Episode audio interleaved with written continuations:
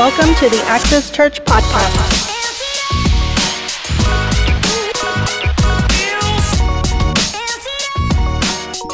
I'm excited to, to be here today, and uh, we're going to continue our series called Heaven is the Kingdom of Heaven is Like. And, and, and we have been talking about the, the seven parables of the Kingdom of Heaven. And today we are going to talk about the parable of, of the, the yeast. Now, uh, is one of the things that if you've been with uh, me for a while, you'll hear me often repeat this, is that when God had the big idea to create this world and create mankind, it was never his intention to start a church or a religion, right? It, that was that was not on on in on his grid. His idea was to establish or to extend the kingdom of heaven here on the earth, right? And and when you look at, at the Bible and and and you you see it within its context, you realize that the Bible is not a book about religion or a fraternity or even a a a social club. All you have to do is look at its context, and you can ascertain that the Bible is a book about a king and his kingdom. So it was not about a church or, or religion. It's always been about the kingdom, right? About a kingdom. And in fact, when you look at Scripture, you'll realize that the word church is only used twice in all of the New Testament. And in fact, the word church, the, the, the Greek word ecclesia, where we get the, the word church or the Spanish word, the Spanish word iglesia, is actually not a religious term. It is a political term. The word ecclesia was actually the name for the Roman Senate, right? And, and so when Jesus tells Peter, upon this rock I will build my ecclesia, he was not speaking in a religious context, but within a political or a kingdom context. Now, I know you probably already knew that, right? You're like, okay, Pastor, keep going. I already know that. But when you look at that word, it was only used twice in all of the New Testament, and the word kingdom, whether it's in the context of, of kingdom of heaven or, or or kingdom of God, is used one hundred twenty times. Well, I've never been accused for being the sharpest knife in the drawer, but I do remember that when I was in school, my teacher would say, if I repeat it, you better write it down because it's important. It'll probably be on the test, right?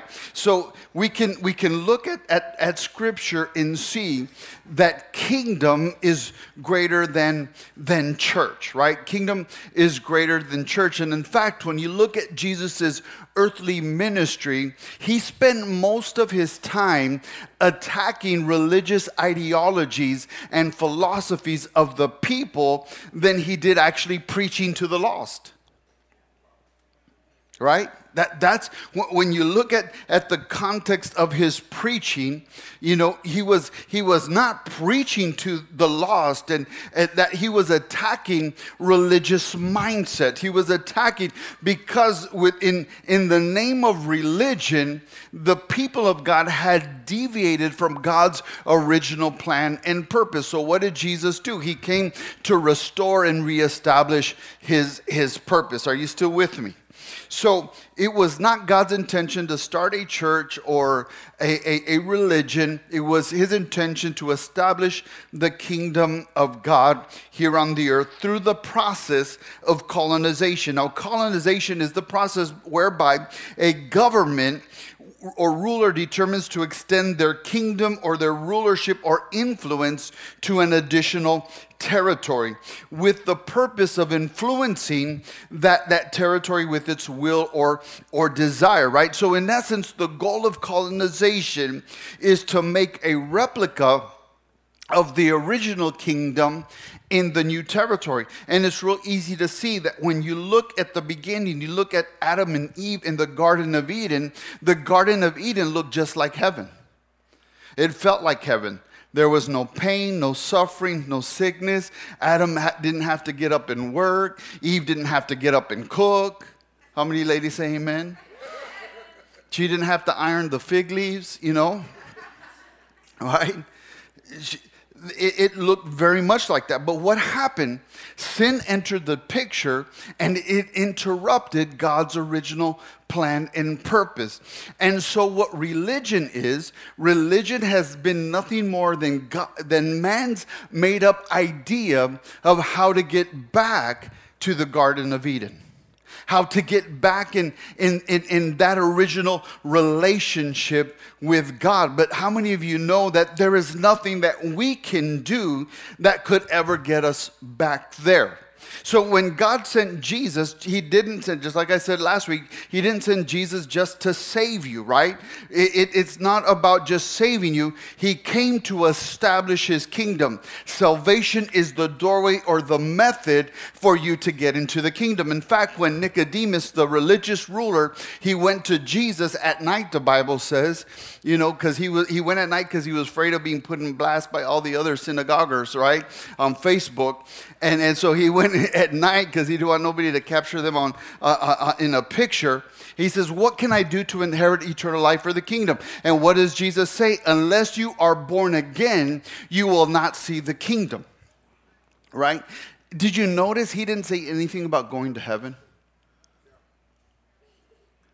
But the religious mindset has all made Christianity about going to heaven.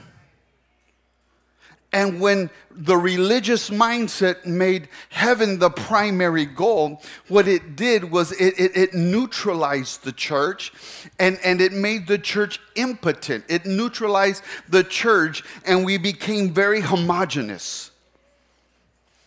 Do you know what that means? Yeah? Read a book. Nothing. We became isolated and sheltered, and we stopped intermingling with the unchristian people or the dirty people or the, the sinful people, right?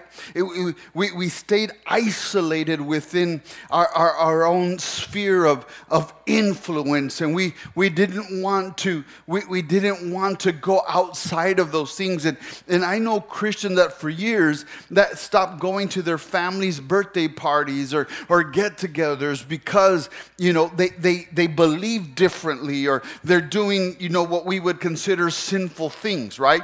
And, and we don't we, we you know we don't want to lose our V I P ticket to heaven, right? And that's what it's about. But if you notice, he didn't tell the, the, the in, in John three, he, he didn't, thirty-three, he didn't tell them that, you know what, you got to go to heaven to be born again. No, he said, you will not see the kingdom of heaven until you are born again. And what does he do? Once again, he's thinking in a religious context. Why? He's thinking about what I have to do to restore that relationship. He says, how is it that me being old, how can I go back into my mother's womb and be born again? And I can imagine she's like, dude, really, just, you don't get it, right? But he said, unless you're born again, you will not see the kingdom of heaven. He didn't say, unless you are saved, right? And then you die, and then you go to heaven, right? That's not what he said. But that's what the church has made it about, is going to heaven, whatever. But the moment that you become regenerated and you get saved, the method of entering the kingdom is salvation. L- let me put it to you in your terms. How many of you are citizens of the United States of America? What did you have to do to become a citizen? They're looking for Border Patrol, like... Right? They put it up like, don't lie. What did you have to do to become a citizen of the United States? Well, some of y'all did, right? But the majority of us, we were just born in it, right?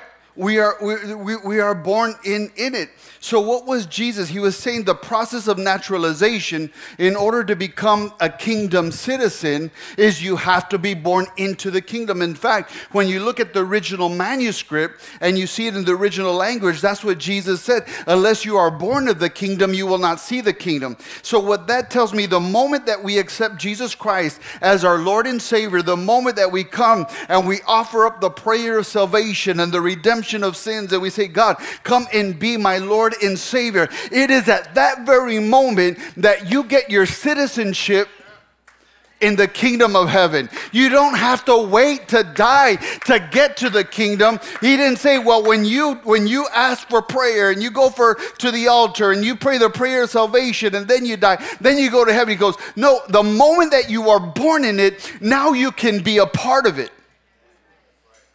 And so what the enemy has done through a religious mindset is he has neutralized the church and he made it all about the rules and regulations. See, I grew up in a church where people would ask you, so what makes you a Christian? Well, I don't drink, I don't dance, I don't smoke, I don't do drugs, I don't go to the movies. I do rent them at Blockbuster, but oh no, I would never go to that, that, that sinful Cinemark eight, right?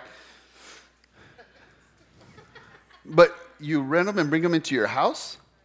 Like, what's the difference? You see what I'm saying? How many of you grew up in that kind of, no, don't raise your head, right?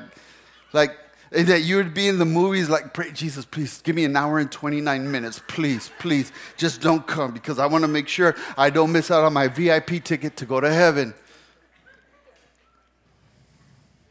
Right? And so when Jesus comes, he starts attacking the religious philosophies and the mindsets and the ideas that the people had. In fact, look at what Jesus says. These are his words in Matthew twenty-five. If you if you go back to Matthew twenty-four, this is where Jesus begins his prophetic discourse, right? The disciple says, hey, when will the end come? And he starts telling them about wars and rumors of wars and famines and pestilence, da, da, da, da, all these things. And he goes into Matthew twenty-five, and he says, then the king will say to those on his right hand, come you who are blessed by my Father, inherit the church. Prepared for you. No, inherit the religion, right? That's what it says? No, it says inherit a membership card of Access Church. No, it says inherit the kingdom prepared for you from the foundation or the creation of the world. See, in, in God's plan and redemptive, in God's redemptive program, heaven was never the primary focus or goal. He didn't say enter, you know, inherit heaven. He said inherit the kingdom, right? The kingdom. So in, in God's redemptive program, it wasn't just about getting you a V I P ticket to heaven. But that's what the world, the, the, the religious mindset has made it out to be. And I often joke how we used to evangelize. If you would, if you would die today, where would you go, heaven or hell? That's how we used to try to scare the hell out of people. No pun intended. Well, actually, it was kind of intended, right? That's what we would do because it was not just about heaven. See, if if you if, if you become impotent and neutralized in the religious mindset, and that's what happened. We've stayed in in our own little sheltered, you know, Christian communities where where everything is is, is roses and daisies and, and paletas and, you know, chili con fruta and all that. You know, and we stay in our, our little homogenous surroundings, and we've allowed the enemy to overtake our world. world. And that's why this week in our school systems, our kids are going to hear about gender equality.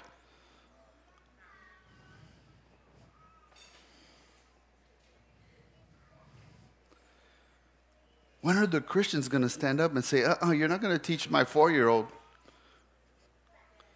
But, but, but we don't want to offend. We want to be politically correct. Do you, you see what I'm saying? And then pastors, there you go preaching about politics. Pastors shouldn't preach about politics. You know what? As a believer, as a kingdom citizen, we have the responsibility to infiltrate every sphere of influence in this world. Why? Because God gave us the world. He gave us dominion and authority here on the earth. And we need and we need Christians in politics. We need Christians in media and entertainment. We need Christians in, in, in the political sphere, in the educational sphere, in technology. We need to do that. But the religious mindset has neutralized us. And we just stay quiet. Where's the protest of the Christians at the school board saying, "Nuh-uh, you're not going to do that to my kids"? I would do it, but I'm afraid that C P S would take my kid away from me because I don't have papers yet. But once I get papers, we just stay quiet.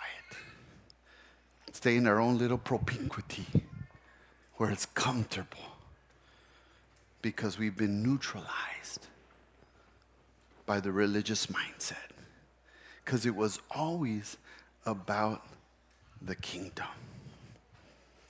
In fact, Jesus says in Matthew six thirty-three, seek the kingdom of God above all else. He didn't say seek church, religion, spirituality, good vibes, be a good person.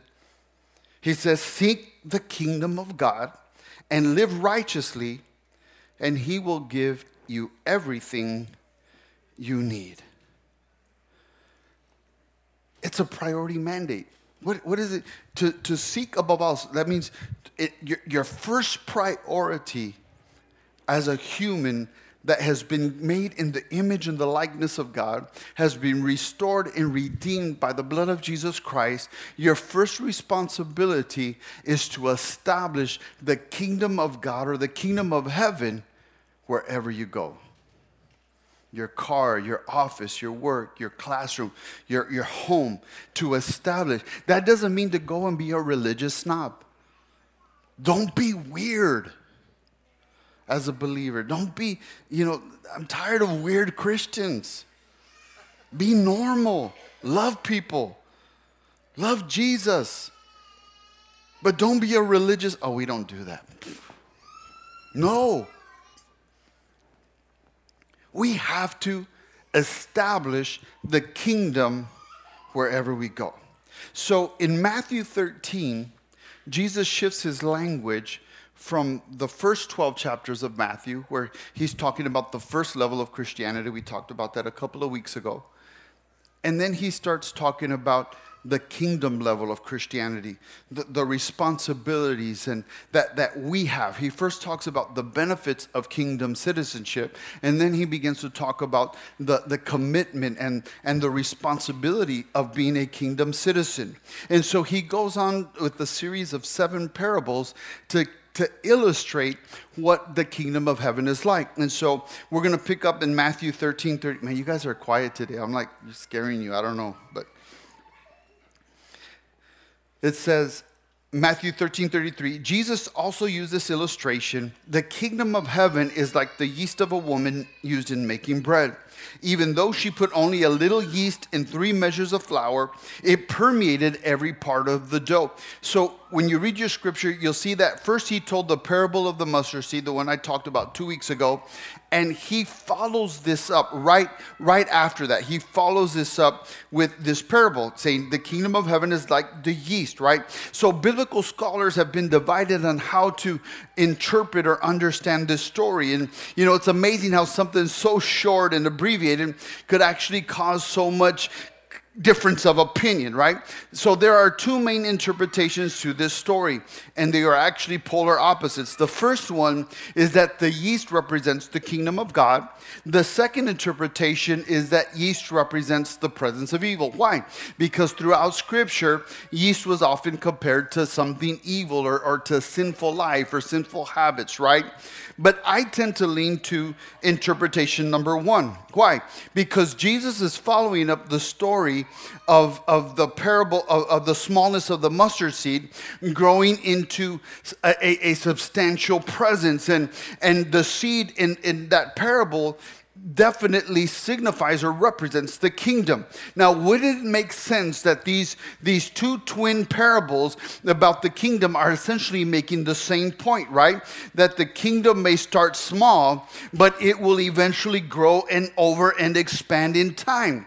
We also must look at the context. He's not comparing the kingdom to the yeast, but to the effect the yeast has on the dough. Are you with me? You see that. He says, the kingdom of heaven is like the yeast a woman, you know, put in in, in three measures of, of, of flour, right?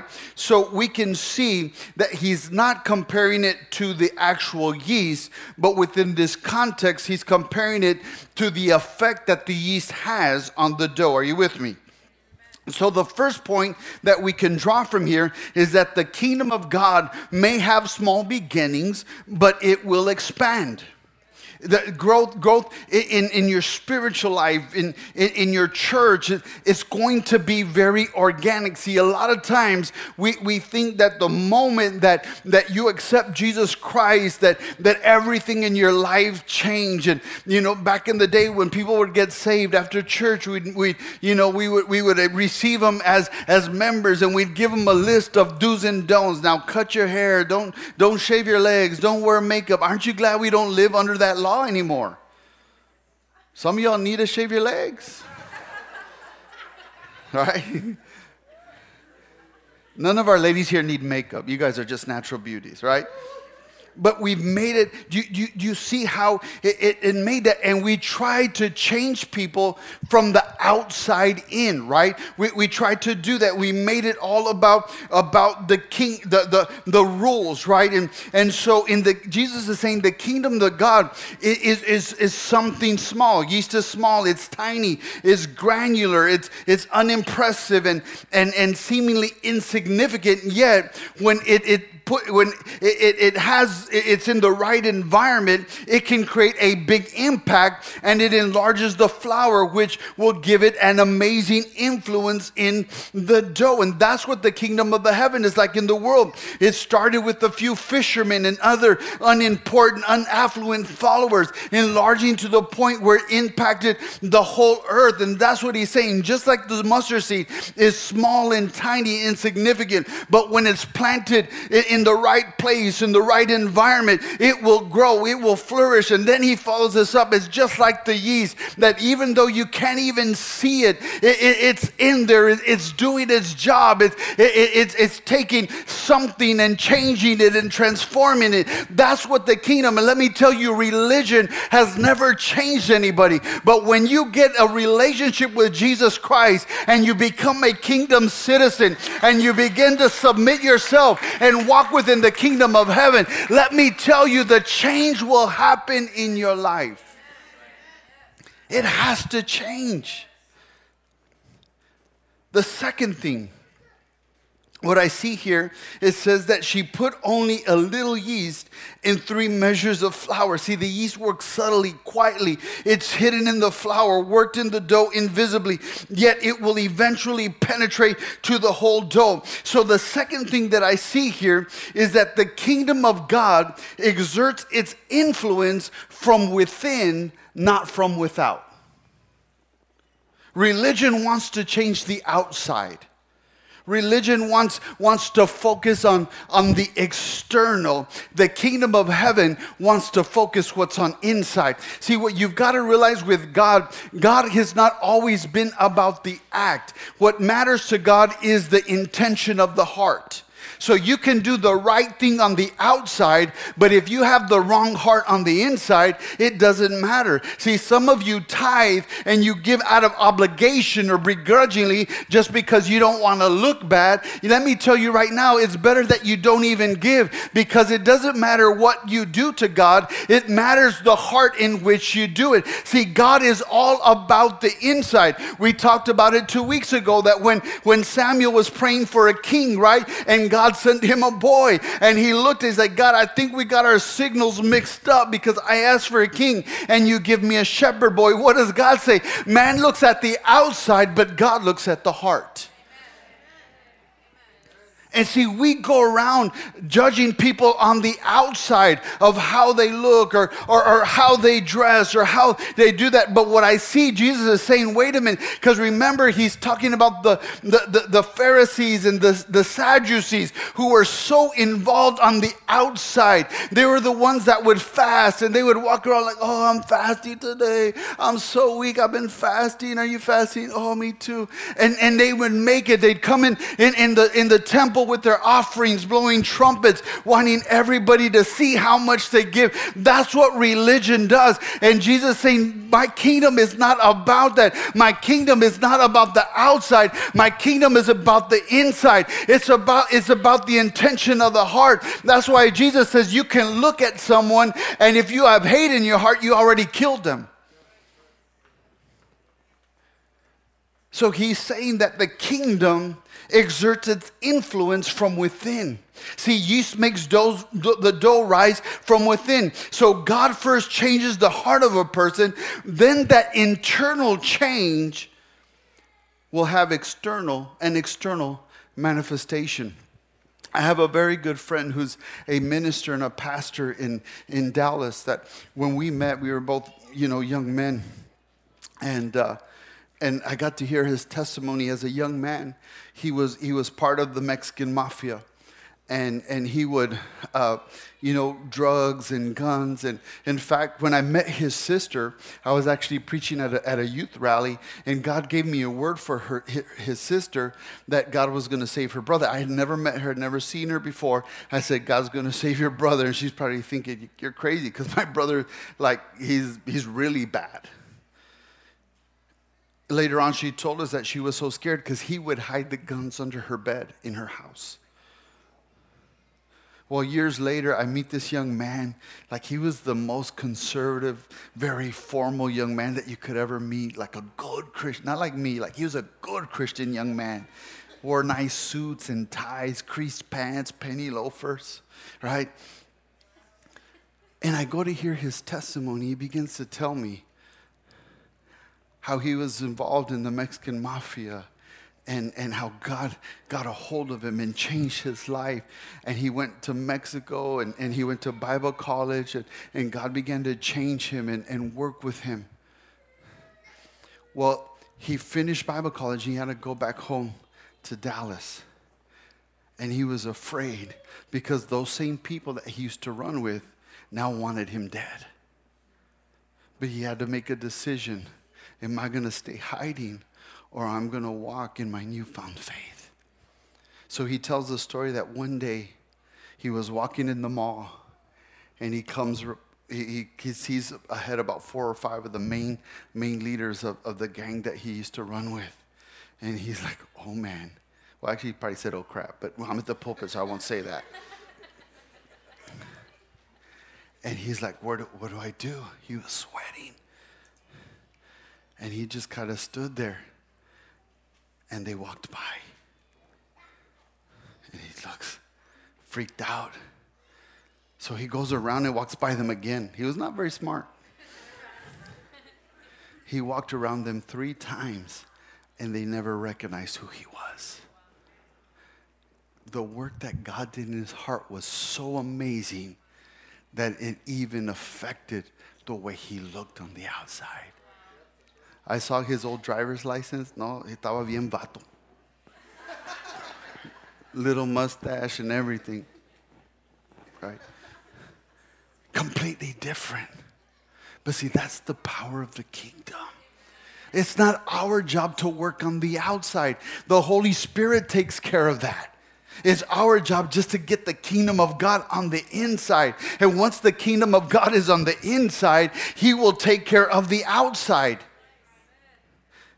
And that's how the culture of the kingdom works. It works in the same way. See, you and I as Christians and believers, we are agents of change. We are factors of change that we will slowly transform the culture around us. See, we should transform our offices. We should transform our, our businesses, our homes, our, our classrooms.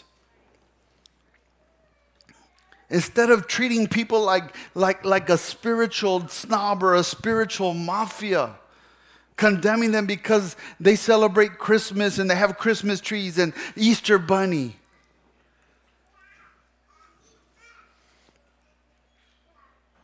Right?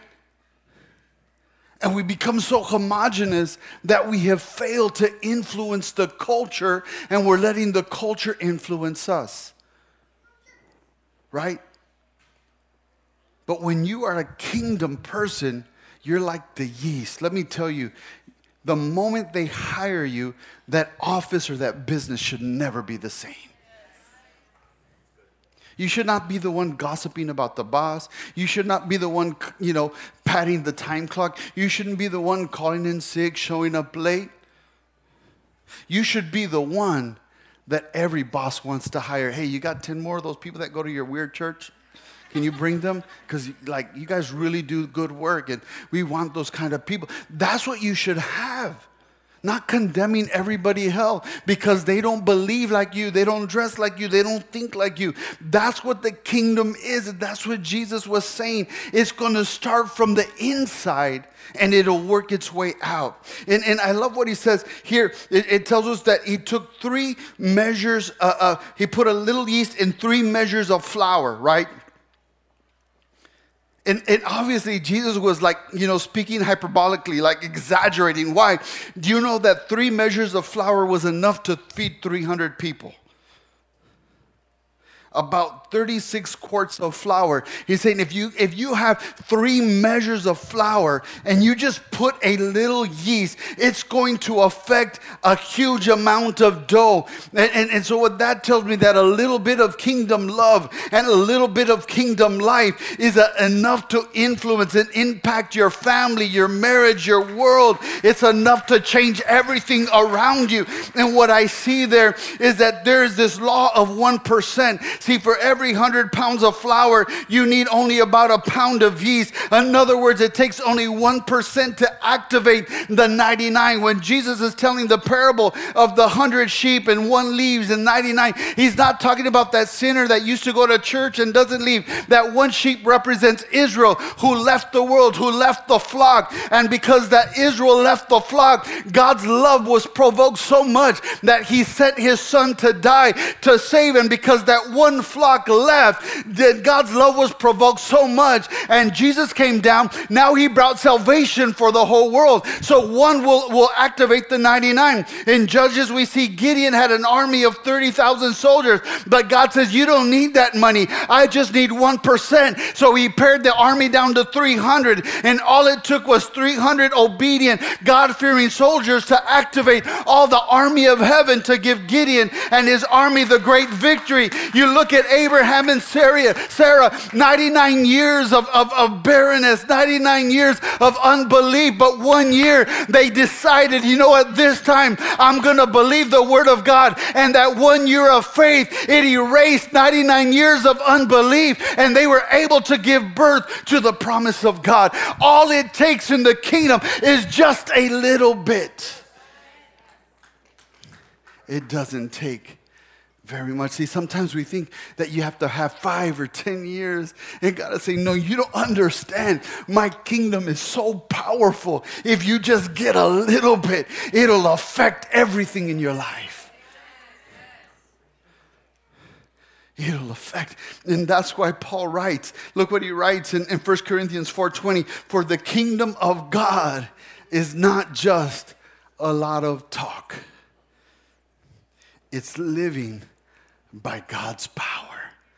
See, when we made it about church and not the kingdom, we became impotent. We lost our power. And Jesus says, I don't want you to live without power. That's why you need to make it about the kingdom and not about religion and not about rules. It's about my kingdom. And if you'll just get a little bit of kingdom in your life, everything will change. The reason we've alienated so many people around us is because we made it about the rules and not about the kingdom. We've made it about the external and not about the internal. We become so homogenous and isolated from the world. See, one of the my, my theories is why the church has lost its passion for evangelism is because we're no longer with people that are lost. Because if you were with people that were lost on a daily basis, broken and hurting,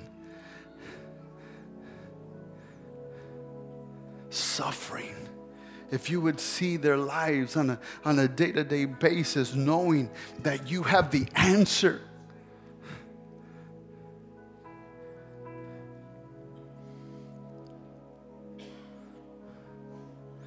Knowing that God has given you the key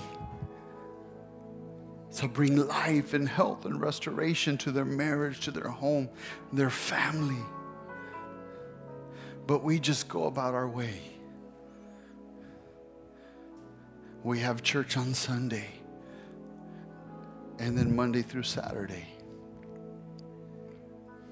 But when you're kingdom, you're not just kingdom on Sunday, you're kingdom on Monday, on Tuesday, on Wednesday, on Thursday, on Friday, on Saturday. You're not just kingdom during this, this block of, of this religious obligation. Because when you're kingdom, the kingdom permeates and impregnates every area of your life. You walk differently. You talk differently. Your wife begins to look at you like, why are you all weird now? Like, you, like you're weird. It's because I got a little bit of kingdom in me. Your husband looks at you like, you're weird. You used to nag and everything. And now you're praying and praising me all the time and telling me what an amazing husband I am. What's wrong with you? It's because I got a little bit of kingdom. Thank you, mija. Keep clapping. Give her an extra coffee mug. That's all it takes. I love it when you tell people about Access Church. But more than telling them about Access Church, tell them about the kingdom of God. This is just the embassy of the kingdom government of heaven here on the earth. Tell them about the kingdom and what the kingdom life can do for them. Not the rules. There's a story that we heard, and I love to share this story. And I'm going to say it because he's not here. His wife's here. So when we used to live downtown, I found out that Eagle Pass loves parades. Like, they have a parade for everything. And they always go through downtown. So I heard the parade, and I walked out of my house, and I was standing there. And as I was standing there in the corner watching the parade go by, I saw this little boy, real cute little boy, that they'd been coming to church uh, maybe a couple of months. I didn't even really know his name yet. And I saw him, he's looking at me, and he looks at his mom. He's like, Mom, that's the, I think that's the pastor. Turn around, and she and I didn't even know her name yet. I'm like, hey, how are you? Whatever. She introduced me to her husband, who had never been to church and probably would swore that he would never go to church. So I greet them, everything. A few months later, he starts coming to church. And a few months later, he's coming, and we're fellowshipping and talking. And one day, they tell me the story that that day, when I met her husband, he turns to his wife and says, that's the pastor? She's like, yeah. Why does he dress like that? He's weird. I don't know what she said. Like, but you know what he said? I'll go to that church. And he's been coming faithfully ever since.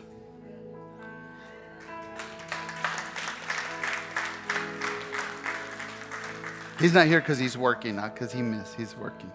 That's the only time he misses. And let me tell you, he used to work like in the wee hours of the morning, two, three, four in the morning, and he would still come to church. Not because we showed him the rules, the regulations, the rituals, because we showed him the kingdom.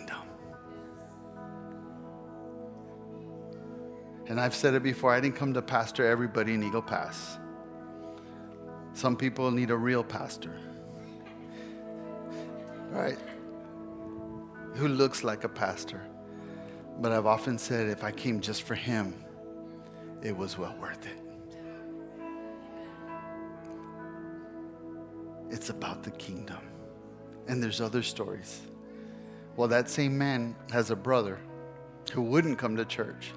And he started inviting his brother to church. And his brother says, I don't have nothing to wear. He's like, dude, you don't need to wear that. You should look at the pastor. Like, true conversation that people have. I don't have the clothes. Like, you don't need to worry about that. Just come as you are. It's not about the outside. It's about what God's doing on the inside. Will you stand? Lord, I thank you. Because we don't need a lot of religion. We just need a little bit of kingdom.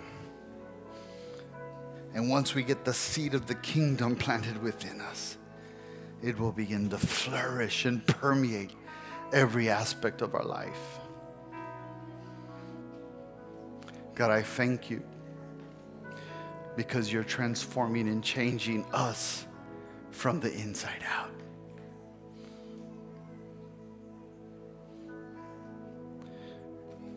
God, we want to be a kingdom church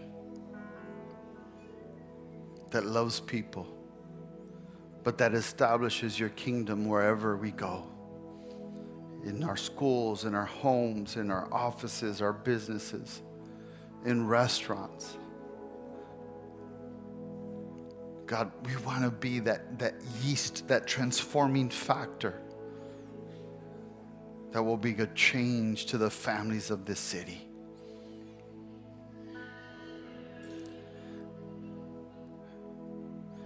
We just love you and we thank you.